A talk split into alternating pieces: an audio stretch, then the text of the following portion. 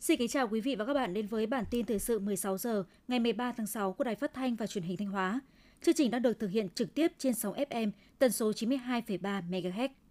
Sáng nay, đồng chí Lại Thế Nguyên, Phó Bí thư Thường trực tỉnh ủy, Trưởng đoàn đại biểu Quốc hội tỉnh Thanh Hóa và các đại biểu Hội đồng nhân dân tỉnh đã tiếp xúc với cử tri huyện Ngọc Lặc. Cử tri huyện Ngọc Lặc nêu lên một số tồn tại bất cập tại địa phương, đồng thời đề nghị các cấp các ngành tiếp tục quan tâm tháo gỡ khó khăn trong thực hiện thủ tục các dự án đầu tư công trong bồi thường giải phóng mặt bằng. Đề nghị đầu tư xây dựng bến xe khách trung tâm huyện Ngọc Lặc, nâng cấp một số tuyến đường cầu kênh hiện đã xuống cấp.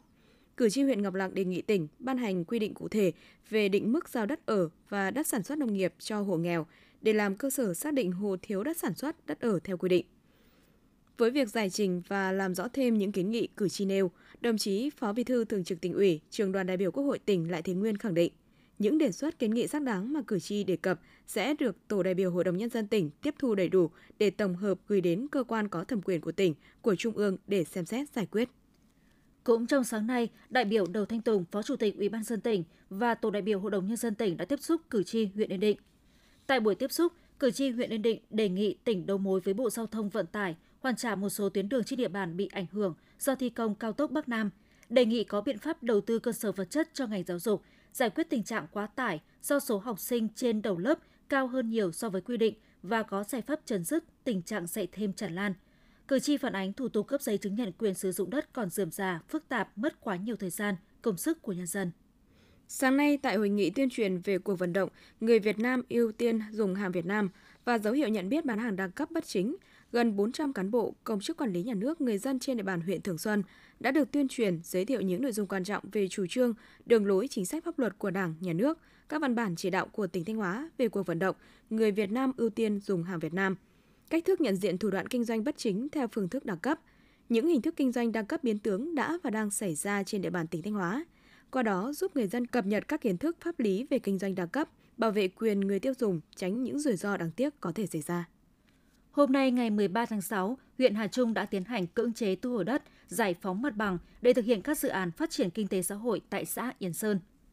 Để thực hiện các dự án xây dựng hạ tầng kỹ thuật khu dân cư mới phía đông thị trấn Hà Trung, trường trung học cơ sở Lý Thương Kiệt và dự án xây dựng đường trục trung tâm nối quốc lộ 217 và tỉnh lộ 508 tại xã Yên Sơn, huyện Hà Trung tiến hành giải phóng hơn 38 hecta, chủ yếu là đất nông nghiệp. Đa phần các hộ dân bị ảnh hưởng đều đồng thuận bàn giao mặt bằng. Tuy nhiên vẫn còn 59 hộ không nhận tiền bồi thường, hỗ trợ và không bàn giao đất, mặc dù đã được cấp ủy chính quyền các cấp huyện Hà Trung đối thoại, vận động thuyết phục, giải thích về chủ trương, mục đích thu hồi đất nhiều lần. Do vậy, việc tiến hành cưỡng chế thu hồi đất đối với 59 hộ dân này là cần thiết để đảm bảo sự công bằng nghiêm minh của pháp luật trong công tác bồi thường, hỗ trợ tái định cư và đảm bảo tiến độ của các dự án.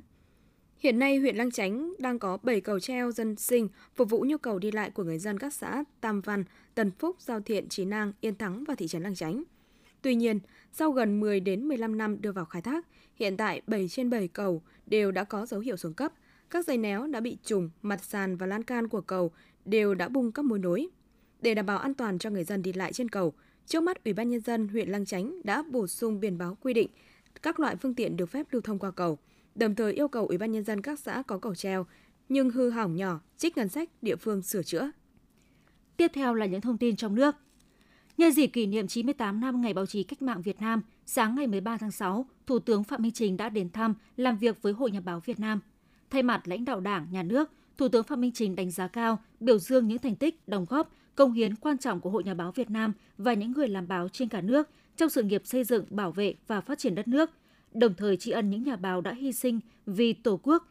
Thời gian tới, Thủ tướng đề nghị cùng chung sức đồng lòng xây dựng và phát triển đội ngũ người làm báo nhạy cảm về chính trị, nhạy bén về kinh tế, sâu sắc về khoa học và công nghệ, nhân văn chuyên nghiệp hiện đại, vì nhân dân phục vụ, tất cả vì lợi ích quốc gia, dân tộc, vì lợi ích của nhân dân. Ngày 13 tháng 6, Ủy ban Thường vụ Quốc hội tiếp tục cho ý kiến vào một số nội dung cần giải trình, chỉnh lý của các dự án luật, nghị quyết dự kiến thông qua tại kỳ họp thứ 5. Chủ tịch Quốc hội Vương Đình Huệ chủ trì phiên họp. Cho ý kiến vào dự án luật bảo vệ quyền lợi người tiêu dùng sửa đổi, Ủy ban Thường vụ Quốc hội đồng ý với việc các vụ án dân sự bảo vệ quyền lợi người tiêu dùng với giá trị giao dịch từ 100 triệu đồng trở xuống thì giải quyết theo trình tự thủ tục rút gọn được quy định trong Bộ luật tố tụng dân sự. Điều này cũng phù hợp với thông lệ quốc tế khi nhiều vụ việc với quy mô tranh chấp với giá trị không lớn để đảm bảo giải quyết nhanh chóng, bảo vệ được quyền lợi cho người tiêu dùng. Ngày 13 tháng 6 tại Đà Nẵng, Hội nghị thường niên lần thứ 42 của Ủy ban ASEAN về quản lý thiên tai đã diễn ra với sự tham gia của hơn 100 đại biểu trong nước và quốc tế. Đây là sự kiện nằm trong khuôn khổ năm Việt Nam thực hiện nhiệm vụ chủ tịch trong hợp tác ASEAN về quản lý thiên tai năm 2023. Hội nghị tập trung thảo luận các nội dung về chính sách. Sự kiện lần này cùng có các cuộc trao đổi giữa Ủy ban ASEAN về quản lý thiên tai và các đối tác phát triển trong khu vực Trung Quốc, Nhật Bản, Hàn Quốc.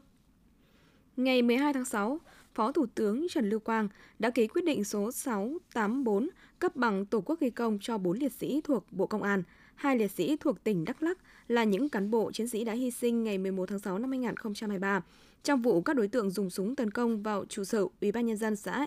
Ea Tiêu và Ea Cử Tu thuộc huyện Cư Cu Yên, tỉnh Đắk Lắk. Trước đó, Bộ trưởng Bộ Công an Tô Lâm đã ký quyết định truy thăng cấp bậc hàm đối với 4 cán bộ chiến sĩ công an đã hy sinh trong vụ dùng súng tấn công vào trụ sở Công an xã Ea Cờ Tu, huyện Cư Cu Yên, tỉnh Đắk Lắk, đồng thời quyết định hỗ trợ 100 triệu đồng một gia đình đối với gia đình 4 cán bộ chiến sĩ công an hy sinh trong khi thực hiện nhiệm vụ,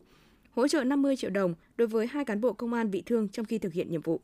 Sau vụ việc một số đối tượng gây rối tấn công trụ sở công an xã trên địa bàn huyện Cơ Green, ngày 12 tháng 6, tỉnh ủy, Hội đồng nhân dân, Ủy ban nhân dân, Ủy ban Mặt trận Tổ quốc Việt Nam tỉnh Đắk Lắk có thư kêu gọi nhân dân trong tỉnh đoàn kết một lòng, không hoang mang, lo lắng, yên tâm lao động sản xuất, góp phần vào sự ổn định, phát triển của địa phương.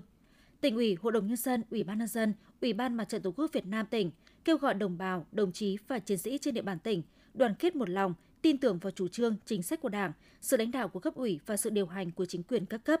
nêu cao cảnh giác, tuyệt đối không nghe, không tin, không theo các đối tượng phản động, các thế lực thù địch lợi dụng tình hình để xuyên tạc, lôi kéo chống đối chính quyền địa phương, gây mất an ninh chính trị trên địa bàn. Trong suốt đêm qua 12 tháng 6, các lực lượng chức năng quyết liệt truy bắt nhóm đối tượng gây mất an ninh trật tự tại Ủy ban nhân dân xã Ea Tiêu và xã Ea Cờ Tu, huyện Cư Cu Yên, Đắk Lắk và đã bắt thêm 10 đối tượng. Trong đêm 12 tháng 6, hai đối tượng ra đầu thú. Như vậy, tính đến 9 giờ ngày 13 tháng 6, lực lượng công an đã bắt giữ 39 đối tượng. Các lực lượng chức năng đang tiếp tục truy bắt những đối tượng còn lại. Công an Đắk Lắk kêu gọi những người phạm tội sớm ra đầu thú để được hưởng khoan hồng. Văn phòng Quốc hội vừa có báo cáo tổng hợp ý kiến các đại biểu thảo luận tại tổ và hội trường về chính sách giảm thuế giá trị gia tăng, thuế VAT 2% theo nghị quyết số 43 của Quốc hội. Đa số ý kiến các đại biểu nhất trí về sự cần thiết ban hành chính sách giảm 2% thuế VAT từ 10% về 8% để kích cầu tiêu dùng, hỗ trợ doanh nghiệp, người dân sau đại dịch COVID-19, nhất là trong bối cảnh dự báo tình hình kinh tế còn khó khăn, tốc độ tăng trưởng có chiều hướng suy giảm. Nhiều ý kiến đại biểu đề nghị kéo dài thời gian áp dụng giảm thuế VAT vì nếu chỉ thực hiện trong 6 tháng cuối năm nay thì chưa đủ để chính sách đi vào cuộc sống. Ngày 12 tháng 6, tổng lưu lượng nước về các hồ thủy điện lớn miền Bắc tăng 28% so với lưu lượng nước về ngày 11 tháng 6 năm 2023, chủ yếu về các hồ Hòa Bình và Lai Châu. Theo đánh giá của Cục Điều tiết Điện lực, lưu lượng nước có phần cải thiện. Trong thời gian vừa qua, do hạn chế huy động các nhà máy thủy điện lớn đa mục tiêu, ngoại trừ nhà máy thủy điện Hòa Bình, để dự phòng các ngày nắng nóng sắp tới lên mực nước các hồ thủy điện đa mục tiêu đều đã trên mực nước chết. Tuy nhiên chưa nhiều, nếu tính tổng công suất không huy động được từ thủy điện vào khoảng 5.000 MW. Hiện tổng công suất lớn nhất miền Bắc đạt 18.580 MW, trong đó công suất lớn nhất của thủy điện là 3.800 MW.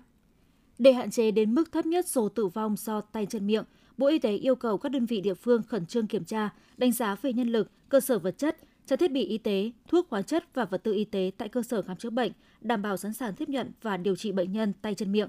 Tăng cường công tác theo dõi người bệnh tay chân miệng đang nằm nội trú tại cơ sở khám chữa bệnh, đặc biệt trong các ngày nghỉ lễ, ngày nghỉ cuối tuần để phát hiện điều trị kịp thời khi ca bệnh có diễn biến nặng lên, phát hiện sớm, tổ chức hội trần và chuyển tuyến kịp thời khi người bệnh có diễn biến bất thường. Chính phủ vừa đồng ý phương án các trường đại học, cơ sở giáo dục nghề nghiệp thực hiện lộ trình tăng học phí phù hợp theo Nghị định 81. Nhiều học sinh chuẩn bị thi đại học cũng cân nhắc chuyện học phí khi chọn trường, chọn ngành, đặc biệt là các em ở những vùng khó khăn.